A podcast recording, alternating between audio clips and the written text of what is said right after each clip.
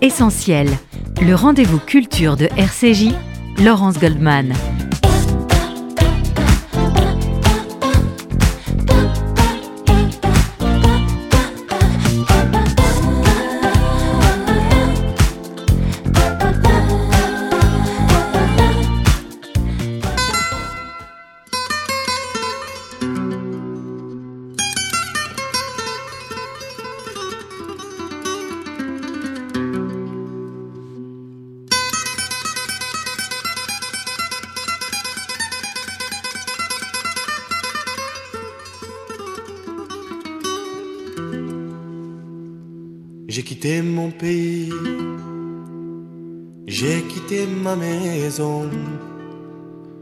Ma vie, ma triste vie se traîne sans raison. Enrico Macias, j'ai quitté mon pays, j'ai quitté Ma maison, cette chanson pour ouvrir cette émission que nous consacrons ce matin aux 60 ans des accords d'Évian, le 18 mars 1962.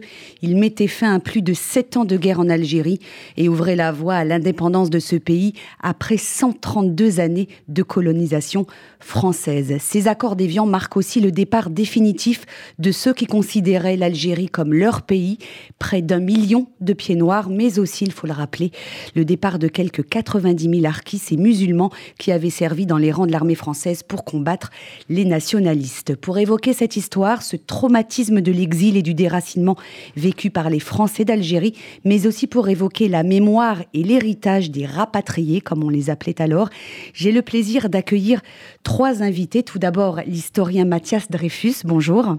Bonjour. Vous êtes le commissaire exécutif de cette exposition qui s'ouvre aujourd'hui au musée de l'histoire de l'immigration à Paris, Juifs et musulmans de la France coloniale à nos jours, avec ce sous-titre plus d'histoire et moins de clichés.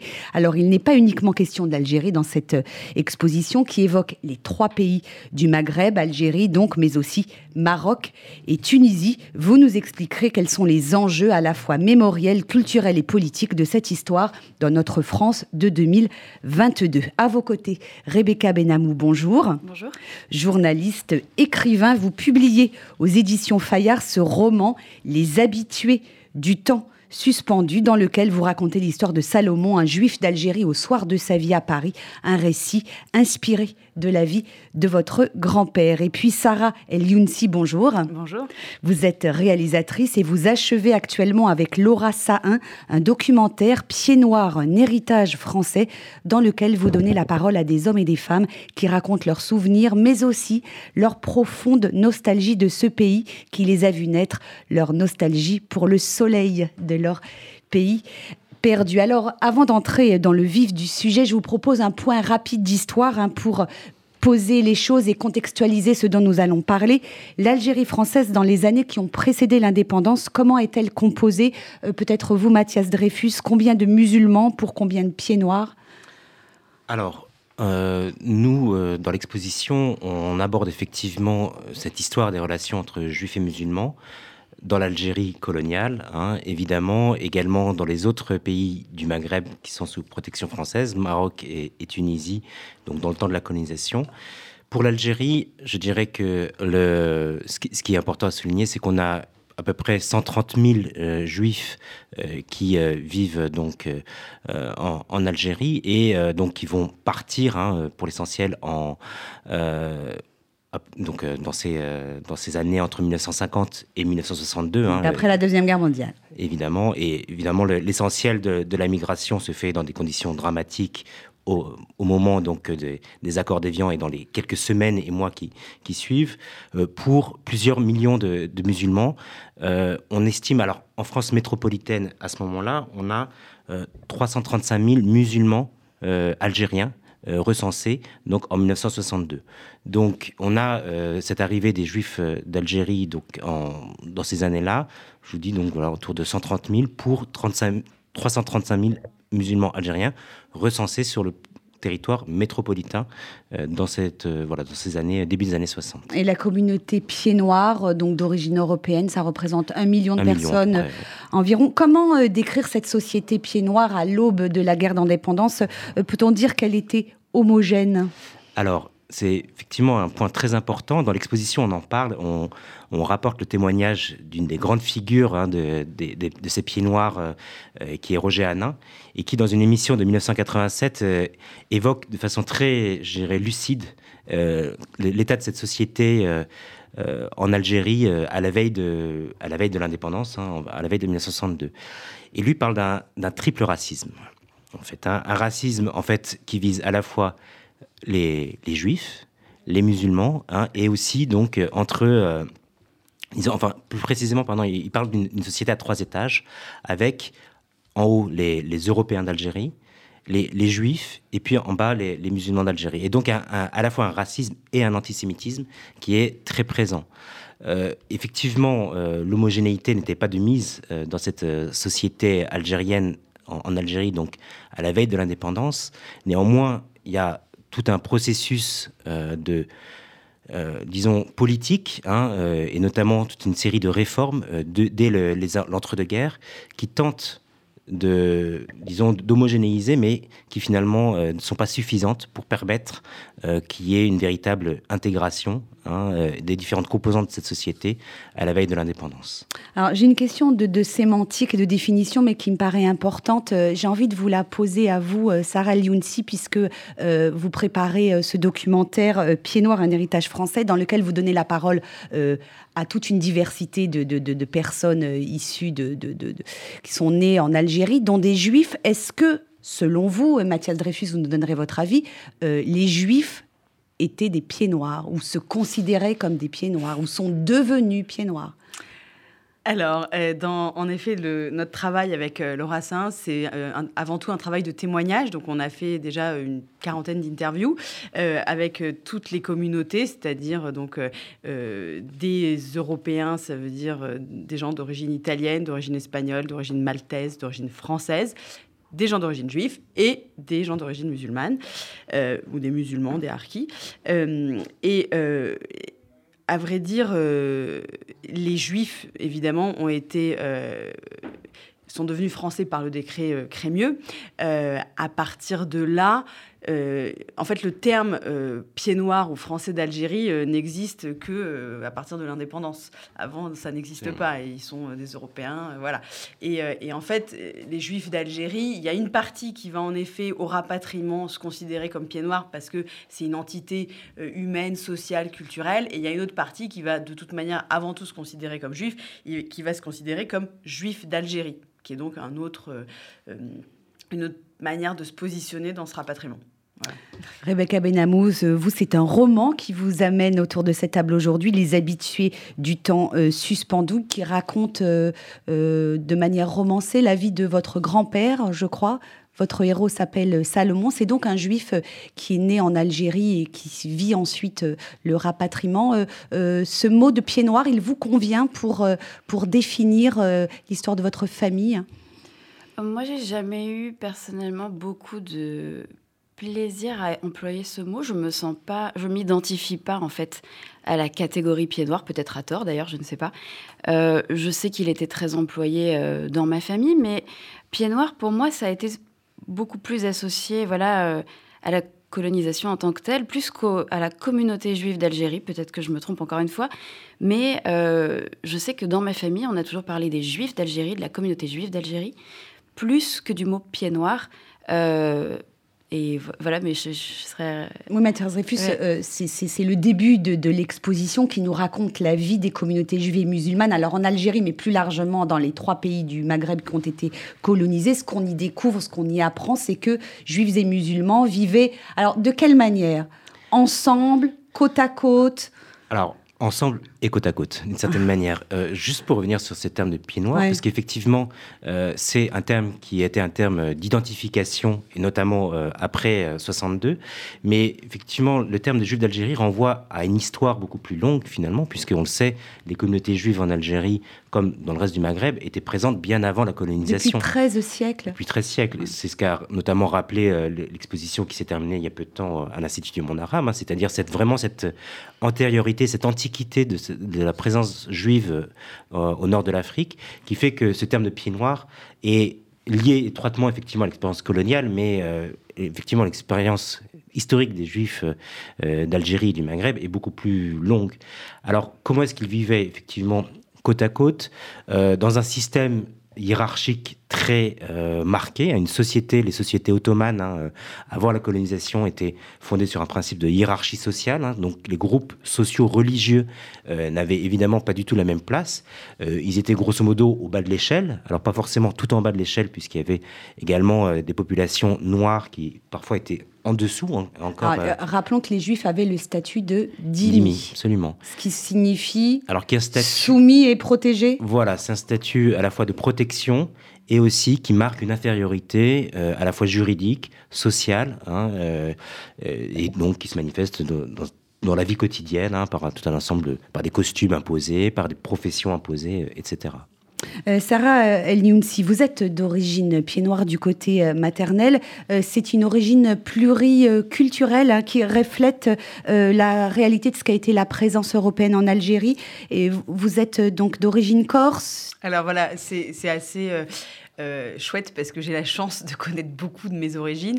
Euh, parce que d'abord, j'ai connu mon arrière-grand-mère qui était née en 1901. Euh, elle est décédée quand j'avais 14 ans. Et elle était donc née à Alger. Ses parents étaient venus des Baléares et de Lyon. Et son nom, c'était Gandolfi. Et donc, il y avait aussi quelqu'un qui venait de Corse, de fait. et, donc, en effet, de, cette branche pied noir donc de ma famille maternelle, je, je sais qu'il y a trois origines la France, la Corse c'est aussi la France, et euh, les Baléares. Et c'est ce mélange, donc, je, le disais, qui a créé ce que vous appelez cette identité euh, voilà, en fait, tout à fait. Dans notre travail avec Laura, en fait, on a, on a vraiment voulu euh, comprendre qu'est-ce que c'est l'âme pied noir, sur quoi ça repose, qu'est-ce que c'est l'identité culturelle commune de ces gens.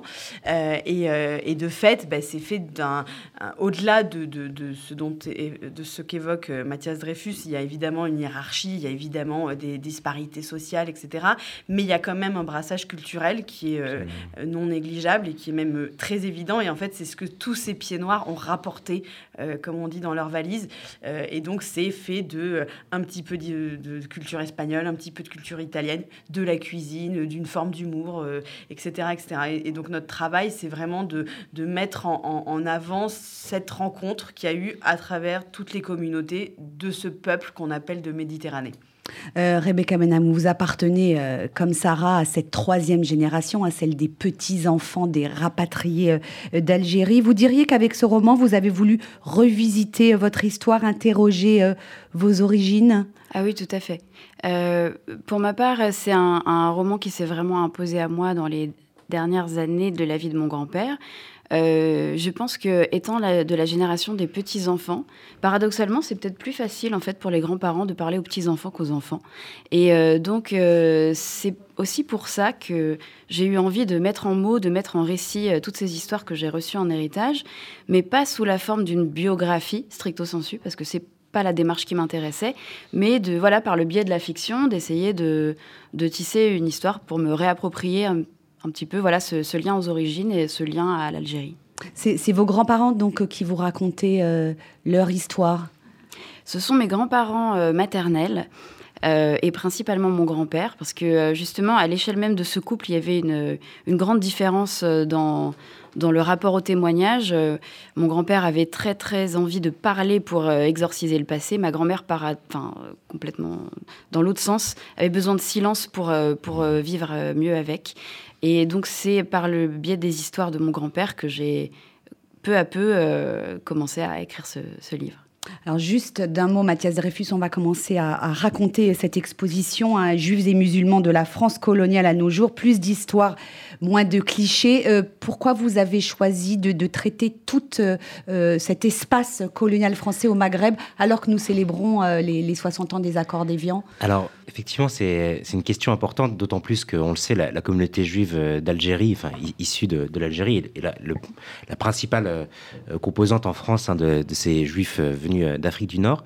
Mais à la fois, ça nous semblait important, on le verra, vous le verrez dans l'exposition, l'Algérie occupe une place, je dirais, centrale simplement parce que l'expérience coloniale française y a été particulièrement importante. Hein, et euh, bon, vous avez évoqué le décret Crémieux qui est effectivement dans toutes les mémoires. Or, ce qu'on observe aussi quand on élargit la focale et quand on regarde ce qui se passe du côté du Maroc et de la Tunisie, on observe que précisément les autorités françaises qui ont imposé le décret Crémieux en Algérie ont refusé les demandes des communautés juives du Maroc et de Tunisie de mettre en place un décret Crémieux équivalent pour ces autres communautés. Et en fait, ça permet de voir comment nous, dans l'exposition, en fait, on insiste beaucoup sur le rôle de l'État sur ce troisième acteur, souvent un peu oublié. On, a tendance souvent à, voir cette relation entre juifs et musulmans comme une sorte de face-à-face. Hein. Euh, on a même tendance parfois à parler de frères ennemis comme quelque chose de vraiment de conflictualité à deux. Or, il y a ce troisième acteur qui est déterminant à travers le décret Crémieux, mais aussi à travers tout un ensemble de dispositifs. Et par sa présence également. Par sa présence, évidemment. on parle de la France. Hein, donc. Voilà. Euh, et donc, euh, c'est vraiment ce jeu à trois qu'on veut présenter dans toute la diversité aussi des, expériences, puisque on le sait aussi au Maroc, la relation entre juifs et musulmans, et y compris d'ailleurs euh, jusqu'à aujourd'hui, et même après, après l'indépendance de 56, euh, l'État marocain, euh, l'État indépendant marocain a eu une attitude différente de celle évidemment de, l'Algérie indépendante ou, de la Tunisie. Et donc ces, ces histoires, cette diversité nous permet de comprendre qu'on a une histoire qui est plus nuancée que celle euh, qui consisterait à avoir une sorte de confrontation inéluctable. Hein. et encore une fois, je reviens sur le décret Crémieux, qui est parfois lu comme une sorte de, euh, de volonté euh, de l'État français de diviser pour mieux régner. C'est beaucoup plus compliqué que ça. c'est aussi une histoire qui est étroitement liée à l'histoire des Juifs de France, proprement dit, des, Juifs de France métropolitaine, hein, et liée aussi à toute cette aspiration alors je pense notamment à Adolphe Crémieux, hein, l'auteur du, décret, mais qui est une des personnalités politiques juives les plus importantes du 19e siècle, qui a ce combat pour l'égalité. Hein. il faut aussi lire cette histoire du décret Crémieux, euh, de la manière dont les juifs de France euh, veulent selon le vocabulaire de l'époque, régénérer leur, euh, les co-religionnaires du côté algérien, mais aussi marocain et tunisien, à travers cette égalité des droits qu'ils veulent imposer d'une certaine manière. On va marquer euh, tout de suite une première pause dans cette émission et écouter, euh, puisque nous parlons euh, de l'Algérie ce matin, la chanteuse Lynn Monti. On se retrouve juste après pour la suite de cette émission.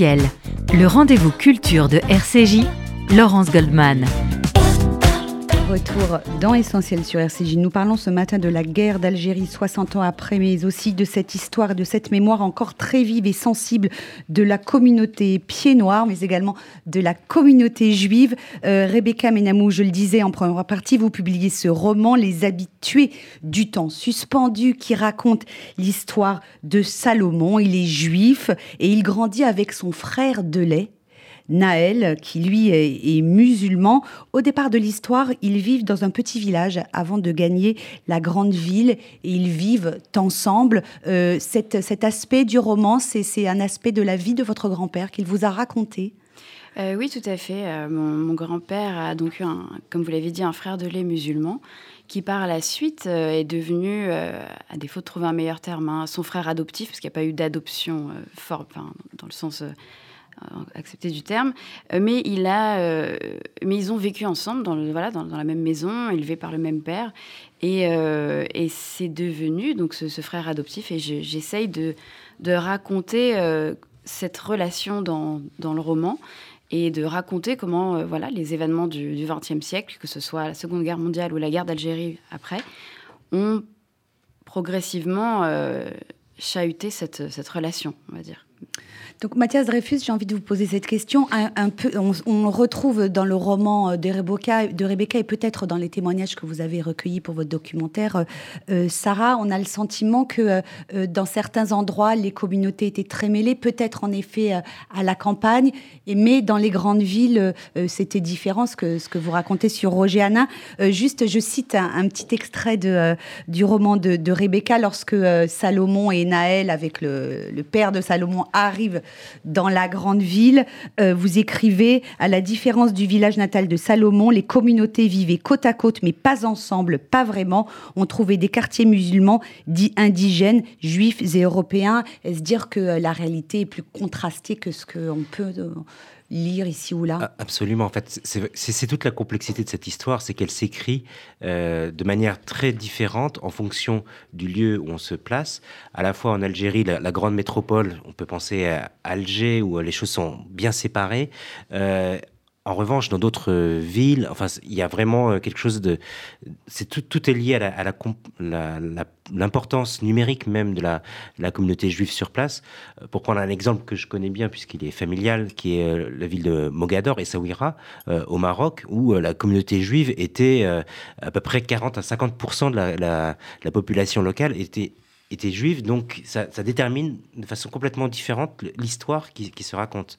Tlemcen aussi a une autre histoire de relations. C'est aussi lié à, la, vocation religieuse de la ville ou pas. Et donc il y, a vraiment des, euh, euh, des histoires à l'échelle locale quasiment hein, qu'on pourrait écrire. Euh, et idem en, Tunisie. Donc on a, on a toutes ces, effectivement ces, histoires euh, qu'il faut euh, comprendre à l'échelle locale, une sorte de micro-histoire un petit peu hein, qu'il faudrait euh, engager pour essayer de comprendre comment ces relations, ces relations de voisinage se déroulaient et également à travers le temps, hein, puisque ne serait-ce qu'entre les années 30, les années 40, les années 50, hein, ce que vous évoquiez précédemment, c'est une toute autre histoire qui s'écrit. Sarah Liunsi, euh, c'est un peu de la micro-histoire que vous avez voulu faire dans votre euh, documentaire Exactement. En fait, c'est-à-dire que nous, on s'est rendu compte que nous-mêmes, étant petite fille de pied noir, donc Laura euh, d'origine juive et moi d'origine chrétienne, on a vraiment une espèce de sensibilité voilà, locale, une, une, sensibilité des récits entre chaque famille. Et en fait, chaque famille va raconter mon voisin était juif, ma voisine était musulmane, on s'apportait des plats pour le ramadan, on s'est apporté de la mouna pour Pâques, etc., etc. Et en fait, avec Laura, on a vraiment voulu faire ce travail un peu en dehors de l'histoire, clairement en dehors de la politique. Euh, euh, et, c'est vrai que finalement, euh, vous disiez tout à l'heure qu'il y avait un troisième... comment dire, personnage qui était le rôle de l'État. Et, et, pour nous, on a un peu le sentiment que finalement, toutes tous ces peuples ont été un peu euh, euh, pris au dépourvu de, la politique. Or, il y avait quand même une réelle vie hiérarchisée, mais une vie qui fonctionnait à peu près, euh, qui néanmoins était voilà, un peu prise et, modelée par, bah, par un gouvernement, évidemment. Rebecca Benamou, vos, vos, personnages quittent leur petit village pour se rendre à la grande ville au bord de la Méditerranée que vous appelez la radieuse. Oui, j'ai voulu en fait, j'ai fait exprès. Vous ne la nommez pas. J'ai fait exprès de ne pas nommer la ville et le pays. pour la simple et bonne raison que moi, c'est comme ça que cette mémoire m'a été transmise. Pas en utilisant le mot la radieuse, mais en fait en parlant d'Algérie sans la nommer. Euh, parce que le, mot en lui-même était une sorte d'obstacle qu'il fallait contourner pour, euh, pour transmettre cette mémoire, pour raconter ces histoires. Et donc dans ce livre, j'ai voulu euh, surnommer la ville plutôt que la nommer. Et donc c'est pour ça c'est pour ça qu'elle s'appelle la radieuse. La radieuse. Euh, Mathias Dreyfus, pour revenir à ce troisième personnage hein, qui vient brutalement s'immiscer euh, dans la, vie des communautés juives et musulmanes en Algérie, mais également au Maroc et, en Tunisie. Euh, ce qui va marquer le début de la séparation entre ces communautés, c'est quoi? Le décret Crémieux, mais aussi il y a un pan dans l'exposition qui est consacré ce pogrom anti-juif extrêmement violent. c'est en 1934 à Constantine, et là, euh, euh, vous déconstruisez un peu les stéréotypes qu'on pouvait en avoir, puisqu'en fait, euh, on comprend que c'est la France qui, en tout cas, laisse faire, même si elle ne l'a pas instrumentalisé. Oui, alors effectivement, euh, le décret Crémieux est effectivement une étape euh, très importante, hein, comme euh, je le disais précédemment, avec une histoire qui permet de comprendre que finalement, dès l'arrivée des, Français à Alger en 1830, il y a un processus déjà qui, s'engage hein, de, réflexion de, pour, pour essayer de faire en sorte que, enfin, s'interroger sur le rôle de ces juifs indigènes dans la société euh, coloniale, hein, y compris notamment des projets pour euh, voilà, les, régénérer, hein, ça bien avant 1870. Mais effectivement, le décret criminel 1870 marque clairement une rupture hein, juridique entre les indigènes juifs et les indigènes musulmans, selon la, terminologie de l'époque. Le, pogrom, ce qu'on a qualifié effectivement de pogrom de Constantine, euh, donc le 5 août 1934, c'est effectivement une affaire tout à fait emblématique de ce qu'on veut montrer dans l'exposition, à savoir euh, retrouver euh, sous, la, sous la couche, je dirais, des mémoires et des mémoires douloureuses, une histoire documentée. Et il y a notamment le travail qui a été réalisé récemment par euh, l'historien américain Joshua Cole, qui, fait un travail, qui a fait un travail d'enquête extraordinaire pour essayer de comprendre tous les tenants et les aboutissants de ce massacre. Hein, 25 juifs donc massacrés en ville, trois musulmans également qui sont massacrés. Donc ces familles juives ayant été massacrées par des, musulmans, alors pas forcément de la ville elle-même, hein, mais aussi des alentours, et avec, vous l'avez bien dit, un laisser-faire tout à fait euh, intentionnel de l'armée française qui était présente sur place mais qui n'a pas bougé euh, avant que le, massacre ait, eu lieu. Et ce que l'on voit bien, ce que l'historien Joshua Cole avait bien montré, c'est que on a ici toutes les, le ferment de cet antisémitisme euh, des colons d'Algérie. Le maire de Constantine à l'époque est Émile Morino qui 30 ans auparavant, était déjà un des chefs de l'antisémitisme algérien au moment de l'affaire Dreyfus, hein, et qui vraiment manipule clairement les, euh, euh, les, les, pouvoirs politiques hein, euh, pour essayer de, de, mettre en scène, et malheureusement il y arrive, hein, cette haine, ce qu'il veut voilà, provoquer, montrer comme une sorte, ce qui serait une sorte de haine séculaire entre juifs et musulmans. Or, on le sait, ce, massacre de Constantine, qui est tout à fait dramatique et qui va marquer vraiment la mémoire des Juifs d'Algérie jusque tard, hein, jusqu'après les, années 60, c'est une exception dans un monde qui est plutôt fait de tensions évidemment, mais qui n'aboutit euh, quasiment jamais à des, à des tueries, à des, massacres de cet ordre. Une dernière chose, un des personnages, un des agitateurs qui est présent sur place à Constantine en 1934, c'est un Français de, de, confession musulmane, Mohamed El Mahdi, qu'on va retrouver quelques années plus tard euh, à Paris, euh, sous, enfin, disons comme un des principaux collaborationnistes euh, du régime de Vichy, euh, de l'Allemagne nazie, hein, et donc qui va être euh, voilà, une des figures, je dirais, les plus sinistres hein, de cette époque, hein, et qui est déjà présent à Constantine en 34. Ah, avant de reparler de cet antisémitisme des pieds noirs, Rebecca Monamou, on sent dans votre livre cet amour inconditionnel, j'ai envie de dire, des, Juifs, en tout cas ceux dont vous parlez, pour la France. David, le père de Salomon, il a fait la Première Guerre mondiale et il est français, fier d'être français. Il a même un portrait de Pétain dans son salon, le vainqueur de Verdun, jusqu'à jusqu'en 40. Ça va jusque-là. Oui, c'est une histoire qui m'avait beaucoup marqué euh, étant plus jeune, euh, parce que, euh, oui, mon, arrière-grand-père a combattu pendant la Première Guerre mondiale. il a été médaillé.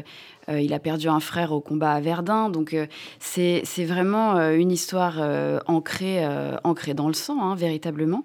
Et pour ce qui est du, portrait de Pétain, apparemment, c'est vrai qu'il y avait beaucoup d'anciens combattants de 14, tout simplement, qu'il considérait comme, de Verdun. comme le héros de Verdun. Et évidemment, jusqu'au seuil des années 40, où là, les choses ont effroyablement changé. Euh, mais euh, c'est vrai que cette identité française était euh, profondément ancrée dans la famille.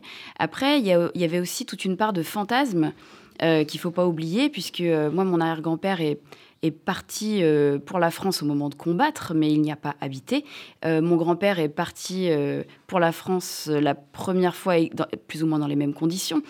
et pour ce qui est de beaucoup de rapatriés, beaucoup sont allés en France avec le mot rapatrié sans avoir jamais mis les pieds mmh. en France.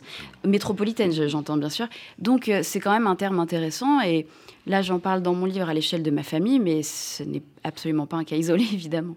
Euh, Sarah Liounsi, vous, dans votre documentaire euh, Pied noir, un héritage français, vous, donnez la parole à, des, anciens d'Algérie de tous origines. Il y a des pieds noirs, il y a des juifs, il y a aussi des musulmans et des anciens harkis. Est-ce que ce climat qui commence à se tendre dans l'autre de guerre, puisqu'en même temps c'est le début euh, du mouvement nationaliste, est-ce que c'est quelque chose qui fait partie des récits qu'ils vous ont livrés? Ils le gardent encore en mémoire aujourd'hui? Alors, honnêtement, Ou c'est occulté Non, pour l'instant, euh, en effet, d'abord, euh, notre projet n'a pas tellement de, vocation, euh, enfin, je veux dire, on n'aborde pas d'aspect politique, c'est même pas dans notre questionnaire, mmh. mais c'est une vraie volonté parce qu'en fait, la volonté, c'est de travailler sur l'identité culturelle, pas tellement sur l'histoire. C'est comment on trame un récit commun, comment il y a eu évidemment des distorsions, il y a eu des points de, liaison. Et, et, juste pour rebondir sur ce que disait Rebecca, c'est vrai qu'il y a un sentiment commun qui est évidemment fantasmé par rapport à la France, euh, qui est euh, euh, on est on est les Français d'Algérie, on est voilà une communauté liée à la France, même si on n'a jamais mis les pieds là-bas, etc. Et c'est vrai que dans la plupart des interviews, les gens nous parle de ce terme rapatrié pour qui ils ne se reconnaissent absolument pas et qui comprennent même pas en quoi ils sont rapatriés puisqu'en fait ils sont français. Et quand ils arrivent en France, le vrai, vrai, la vraie grosse difficulté pour la plupart, c'est de s'intégrer. Il y a eu quand même un vrai rejet des métropolitains de cette masse de pieds noirs arrivés en, en 3-4 jours. Il y a quasiment 600 000 personnes qui débarquent. Gaston Defer les accueille, donc le maire de Marseille à l'époque, avec une banderole les pieds noirs à la mer. Et c'est à partir de là qu'il y a quand même une espèce de distorsion dans, leur récit et une affirmation d'être pieds noirs aussi, je crois. Et pourtant, euh, euh, ils, vont s'intégrer euh, très rapidement. On va en parler après, mais je voudrais qu'on dise un mot quand même de la période de Vichy en Algérie, avec tout de suite les lois anti-juives appliquées par, par les autorités de Vichy. On rappelle qu'il n'y a pas d'allemand hein, en Algérie et le, le, décret Crémieux est abrogé dès octobre 40. C'est un choc pour les juifs d'Algérie. Ils ont le sentiment d'avoir été trahis. Absolument. Alors, le, documentaire qui a été réalisé par Stéphane Benamou, euh, il y a, qui a été présenté il y a peu de temps euh, à la télévision, le, rappelait de façon très éloquente. Hein, on le rappelle d'ailleurs euh, dans, dans, l'exposition. C'est un choc. C'est un choc. Alors, nous, on, on, a pris le parti dans l'exposition de le montrer à travers le regard d'enfant. Euh, c'est-à-dire comment. Euh, alors, on a un témoignage célèbre hein, qui est celui de Jacques Derrida, hein, qui évoquait comment l'exclusion de l'école, euh, il a 10 ans à, ce moment-là, est un traumatisme. Hein, vraiment, il parle de tremblement de terre de son existence. C'est un véritable choc. Et aussi voir comment à Alger, en Algérie, on a même on a un antisémitisme vichiste, hein, euh, comme vous l'avez très bien dit, il n'y a pas besoin d'allemand, euh, qui se déploie euh, dans toute sa, voilà, de façon complète et avec même des, des mesures spécifiques, hein, notamment le, doyen de la faculté d'Alger, qui décide d'imposer lui-même des mesures vexatoires supplémentaires pour les juifs d'Algérie. Donc il y a effectivement une, particularité, un, voilà, un microcosme à l'échelle de l'Algérie euh, coloniale au moment euh, euh, de, de, Vichy, hein, qui fait que là, on a vraiment un choc terrible euh, vécu par les Juifs d'Algérie. Très rapidement, avant la pause, Rebecca Benamou, vous, avez choisi d'aborder cette période sous l'angle de ces camps euh, d'internement ou de concentration, même peut-être dans le sud de l'Algérie, gérés par les autorités de Vichy, dans lequel euh, est emprisonné Salomon, votre héros. vous, teniez à, vous teniez à ce que cet épisode-là, spécifiquement, soit raconté parce qu'on le connaît peu finalement. Oui, et euh, quand mon grand-père me l'a raconté, euh, je dois avouer que nous-mêmes, au sein de notre famille, on était euh, un peu interloqués. on n'était pas vraiment au courant de l'existence de ces camps. lui y a passé huit mois, dans le camp de Bedeau, en l'occurrence. Mmh. et voilà c'était des camps où on les faisait travailler à, l'extrême, on les humiliait, on les affamait. donc c'est vraiment une expérience qui a été traumatisante pour lui. Et euh, c'est vrai que j'ai voulu euh, vraiment euh, marquer cet épisode et le raconter dans, le livre. et pour l'anecdote, c'est d'ailleurs peut-être le seul passage dans le livre où il n'y a absolument pas une part de fiction. c'est véritablement un témoignage que j'ai essayé de, transmettre au plus près de la réalité. Et c'est c'est l'un des souvenirs qu'il racontait avec le plus de précision, justement parce que je pense que c'était l'un des plus gros traumatismes. On va marquer tout de suite une seconde pause dans cette émission. Dans un instant, nous aborderons la, la richesse pardon, de cette culture et de ce patrimoine méditerranéen que partagent les communautés qui ont vécu, de l'amour qu'ils ressentaient pour l'Algérie et de ce que vous appelez, Sarah Liounsi, l'âme pied noir. À tout de suite sur RCJ.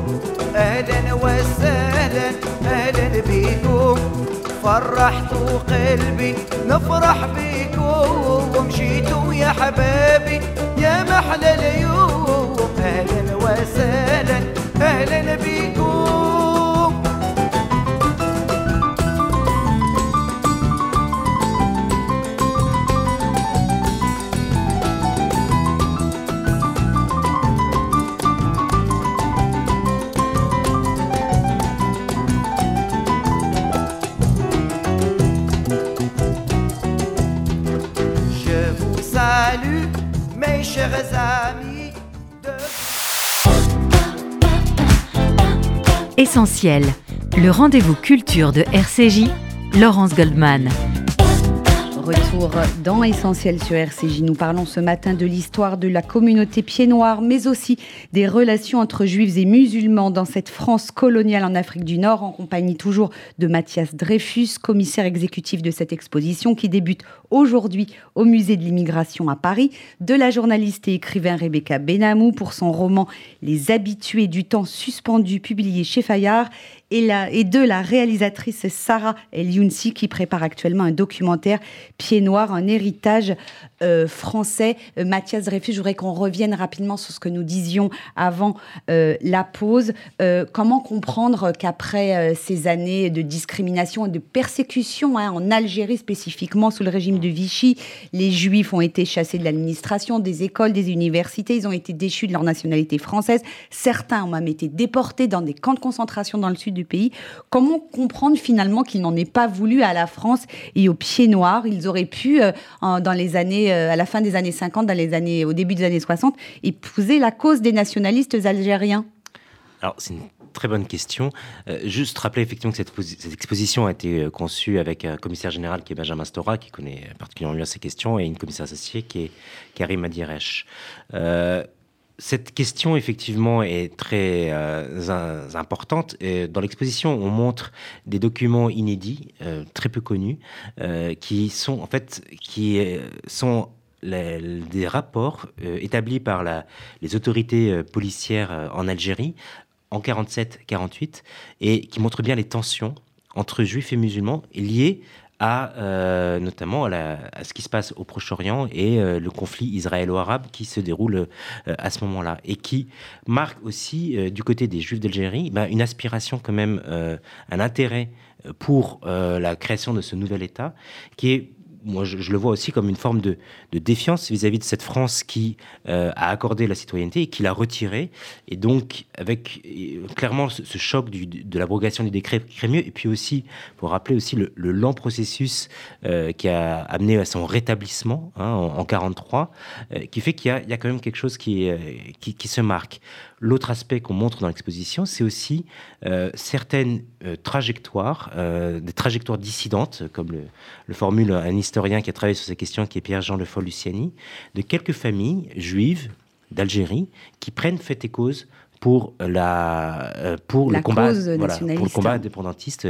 ils sont très peu nombreux, hein, si j'ai bien quelques, compris. c'est quelques familles mm. très liées mm. entre elles et très liées au Parti communiste euh, algérien. Mais on a quand même ces quelques trajectoires. On a aussi une figure très intéressante qui est Elie Gozlan, euh, Papa Lili, comme on l'appelle, enfin voilà, affectueusement dans l'exposition. Euh, Elie Gozlan, qui est une figure très importante de l'entre-deux-guerres de, de la communauté juive d'Alger.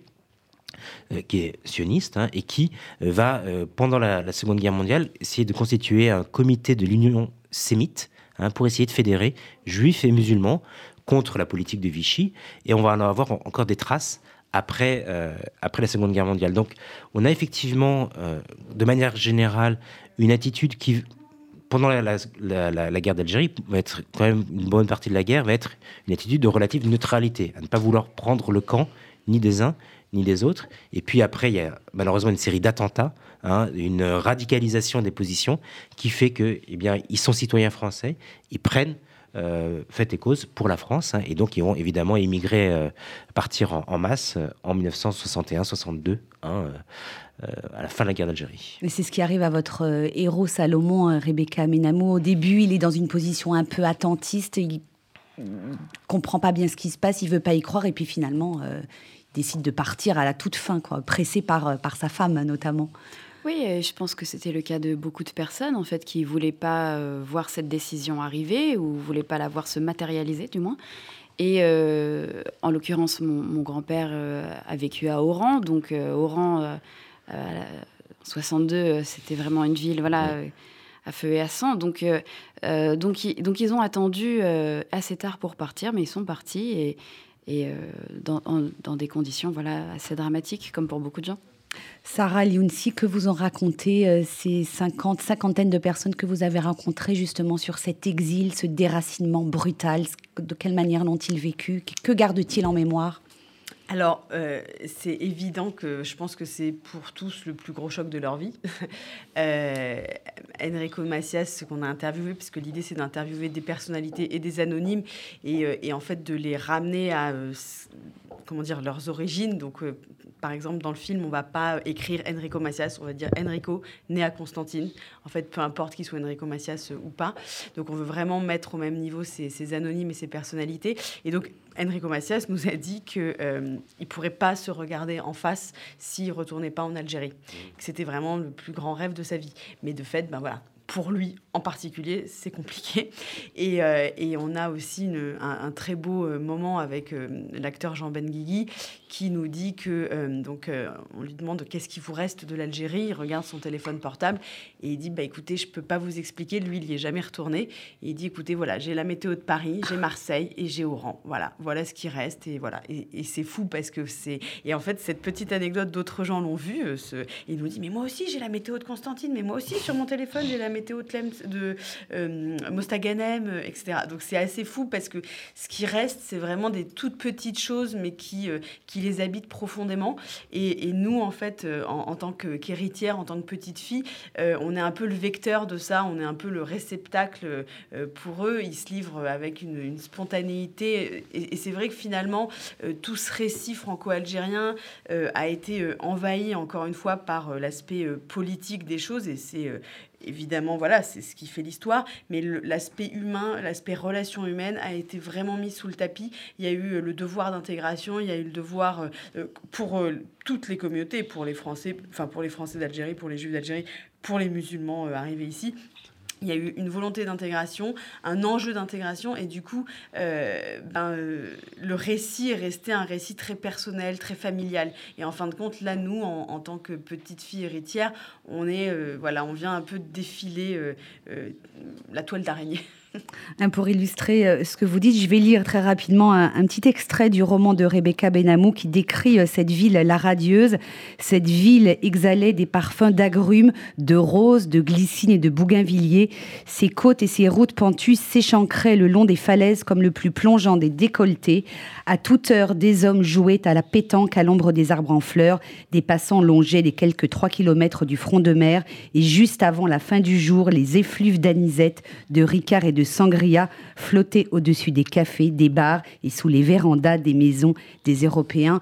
Euh, j'ai envie de vous poser la question à toutes les deux. C'est ça la mémoire commune de ces rapatriés d'Algérie Ces odeurs, ces couleurs, cette culture, la musique également, on va en parler. Bah, c'est comme ça que la mémoire fonctionne, en fait, c'est très sensoriel, euh, surtout pour les, les gens qui n'ont pas remis les pieds dans ce pays depuis 60 ans, 50 ans. Euh, à l'échelle de, ma famille, ça s'est transmis évidemment euh, par des souvenirs très sensoriels d'odeurs, de, de, couleurs, mais également par la cuisine, également par la langue, par une langue qui est tissée de mots d'arabe et de mots de judéo-espagnol, par la musique euh, dont on a entendu bah, quelques extraits pendant l'émission. c'est un mélange, véritablement. C'est et, et c'est à travers toutes ces choses, toutes ces bribes en fait de vécu que que nous, voilà, en tant que troisième génération, je pense, on, s'approprie euh, ce pays-là. Oui, la culture Mathias Dreyfus, pardon, euh, Sarah, la, culture Mathias Dreyfus, c'était un des, des, des, des, lieux où les, ces communautés se retrouvaient, notamment euh, à travers la musique, puisque on apprend dans cette exposition qu'il y avait des orchestres mixtes très populaires dans ah, l'entre-deux-guerres Absolument, c'est aussi une des, choses qu'on montre qui est assez peu connue. Hein, euh, ces, orchestres, euh, alors on, connaît effectivement des, figures comme Enrico Macias, enfin, qui a eu tout un, apprentissage et une connaissance très, très fine hein, de ce répertoire euh, arabo-andalou. Mais il y a dans l'entre-deux-guerres effectivement des troupes, notamment El Moutribiya, qui est vraiment une, une, une troupe qui est fondée par un juif d'Alger, Edmond Yafil, et qu'il transmet à Mahieddine Bashtarzi, qui va un ténor et une des grandes figures à la fois de la musique et du théâtre populaire algérien. Et c'est très intéressant parce qu'on a dans cette entre-deux-guerres, c'est encore un, monde des possibles, je dirais. Euh, on a ces, euh, ces, troupes mixtes, hein, d'une certaine manière, alors qui ne sont pas forcément toujours dans une forme de, euh, de, Hein. Ils sont, des fois, il y a des tensions entre eux, mais ils travaillent ensemble. Et des fois même, on a des figures, je pense notamment une diva tunisienne, Habiba Msika, qui est juive alors qui meurt de façon tragique. Elle est euh, tuée par un amant euh, et conduit euh, à l'âge de 27 ans, et, qui est aussi est très proche des nationalistes tunisiens dans l'entre-deux-guerres. Donc on, voit qu'il y a des figures comme ça qui, qui fédèrent, au-delà bien évidemment de la communauté juive, et voilà, qui même peuvent s'engager politiquement. C'est quelque chose qui est inconcevable 20 ans plus tard, mais là on a, ce, monde des possibles, et effectivement, ces orchestres qui, qui aussi se déplacent à Paris. Hein, notamment, et donc qui sont aussi des, vitrines pour cette culture maghrébine quand elle arrive à Paris dans l'entre-deux-guerres. Sarah Lyounsi, cette musique, elle, fait partie euh, de cet héritage euh, qui leur vient d'Algérie. Mais il n'y a pas que ça, hein, et on le voit dans le documentaire, enfin ce que j'ai pu en voir. L'humour, l'accent, c'est pas seulement du folklore, ça, ça participe de la création de cette identité. Mais en fait, ce qui est assez intéressant, c'est que euh, Évidemment, euh, comme euh, tout exilé, tout déraciné, euh, la question c'est qu'est-ce qu'on garde et qu'est-ce qu'on garde, ça reste forcément caricatural parce que de fait, c'est ce qui est un peu en superficie et pour se reconstruire, on est obligé de, ranger les choses difficiles et, tout ce qui a été voilà souffrance. Mais, mais c'est vrai que ce qu'on observe nous dans, tous les récits qu'on récolte, c'est cette espèce de, subtilité, cette espèce de, de choses très indicible et c'est pour ça qu'on parle beaucoup de l'âme pied noir, enfin de cette âme de ce peuple méditerranéen, puisque bah, l'âme c'est quelque chose voilà un peu bah, d'intouchable, c'est ce qui reste quand on meurt, etc. Euh, et, en fin de compte, par exemple, il y a, un mot qui nous a vraiment marqué. Vous parliez des expressions qui restent. C'est vous qui me l'avez euh, euh, raconté, allez-y. Donc en fait, on a, on s'est rendu compte que le mot shkumun, qui est un mot voilà assez emblématique qu'on utilise parfois, enfin tous, hein, français d'origine de, diverses origines, et eh ben shkumun n'est pas du tout un mot arabe, comme on pourrait le croire. C'est un mot d'origine euh, latine. C'est issu du latin excommunicare. et, euh, et, en fait, donc c'est donc la communauté italienne arrivée en Algérie, donc euh, au 19e siècle, qui utilise ce mot, qui se transforme au contact de l'arabe et qui devient shkumun et que du coup aujourd'hui tout le monde utilise. Et c'est vraiment quelque chose pour nous qui est très emblématique de ce qu'on veut raconter. C'est cette espèce de subtilité, de, de, de lien qui s'est fait entre toutes les communautés. Et, et pour revenir sur justement cette euh, mémoire sensorielle, c'est vrai que bah, ça passe en effet par le langage, ça passe par euh, une gestuelle. Moi, quand j'ai serré la main de certaines personnes, j'avais l'impression de serrer la main de ma grand-mère. C'est incroyable. C'est une espèce de main qui a, qui a une, à la fois une force et une faiblesse. Euh, c'est extrêmement émouvant. Alors, on, a, on, arrive au terme de cette émission. Très rapidement, on va conclure. Rebecca Benemou, j'ai envie de vous demander quel héritage, qu'est-ce que vous conservez de cette histoire, de cette mémoire et que vous transmettrez à vos enfants? Moi, ce sont des, récits. Euh, ce que j'aime, c'est mettre les choses en mots. Donc, euh, ce sont vraiment, c'est vraiment essayer de transmettre au plus précis et avec les mots qui ont été employés avec moi, bah, de les transmettre à, mon tour. Donc c'est plus, euh, voilà, ça, passe par les mots. Quoi. Mathias Dreyfus, cette exposition, donc c'est à voir au musée de l'immigration, c'est déconstruire les tabous euh, c'est ce que vous avez voulu faire à travers un récit euh, historique. Hein. absolument. Euh, on, le sait, cette question de la, des relations entre juifs et musulmans, vous l'avez dit, c'est une question taboue. Hein. je me souviens encore dans les années 70, on parlait, quand on parlait de couple mixte, on parlait de, de, et d'ashkenaz. Mais il y a une vraie mixité, enfin, il y a une mixité qui est taboue, elle, c'est celle des relations entre juifs et musulmans. Et l'objectif de l'exposition, c'est de remettre de l'histoire pour essayer de, déconstruire, de sortir des clichés et aussi, malheureusement, de ce qui anime la à savoir cette image d'une conflictualité euh, entre les deux et vous faites, dites-vous, le pari de l'intelligence. Merci Mathias Dreyfus. Cette exposition Juifs et musulmans de la France coloniale à nos jours, c'est donc au musée de l'immigration. Rebecca Benamou, merci infiniment. Lisez ce magnifique roman, Les habitués du temps suspendu. C'est publié chez Fayard. Myriam El euh, Sarah El je ne sais pas pourquoi je vais vous appeler Myriam. Votre documentaire, euh, quand sera-t-il achevé? Quand pourrons-nous le voir? Alors, en deux mots, on a euh, une exposition à Marty donc dans le sud de la France, qui sera une exposition audiovisuelle et la projection du film. Et en fait, le film va d'abord euh, être diffusé dans plusieurs collectivités en vue donc euh, des célébrations, euh, des commémorations du soixantenaire de l'indépendance et du rapatriement. C'est la fin de cette émission. Merci à tous de votre fidélité. Je rappelle qu'elle est disponible en podcast sur notre site internet ainsi que sur notre application mobile radio RCJ.info. Merci Louise Denis à la réalisation. Dans un instant, vous avez rendez-vous avec Rudy Saada pour RCJ Midi. Excellente journée à tous à l'écoute de nos programmes.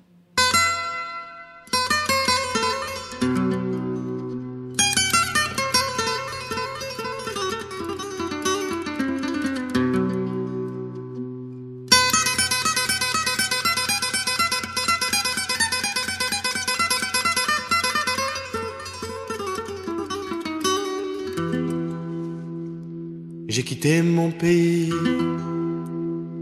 j'ai quitté ma maison, ma vie, ma triste vie se traîne sans raison.